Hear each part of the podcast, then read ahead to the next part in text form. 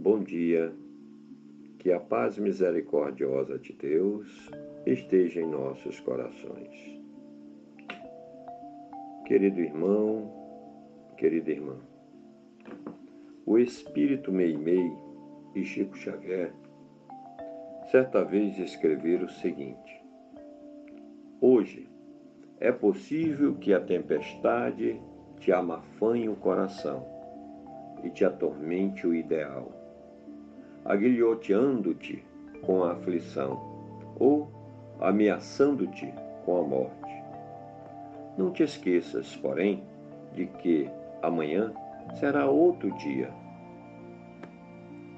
É possível, meu irmão, que estejas mergulhado naquilo que chamam problema. E pelo que sabes, diante de um problema, é impossível ter paz. Pensas que tem razões, motivos fortes para justificar as tuas apreensões e os teus medos. No entanto, se imaginas ter capacidade de sobra para amassar os problemas, como se amassa uma folha de papel, terás dado o passo para reduzi-los à insignificância. És maior que o problema, tens forças e inteligência, mas se não as usas, em que podem resultar? Pauta atuação em padrões de firmeza, esperança e paz, e desaba o mundo que te oprime. A força que há em ti é força da solução. Tu podes resolver problemas. A tua força flui de acordo com a intensidade da tua convicção.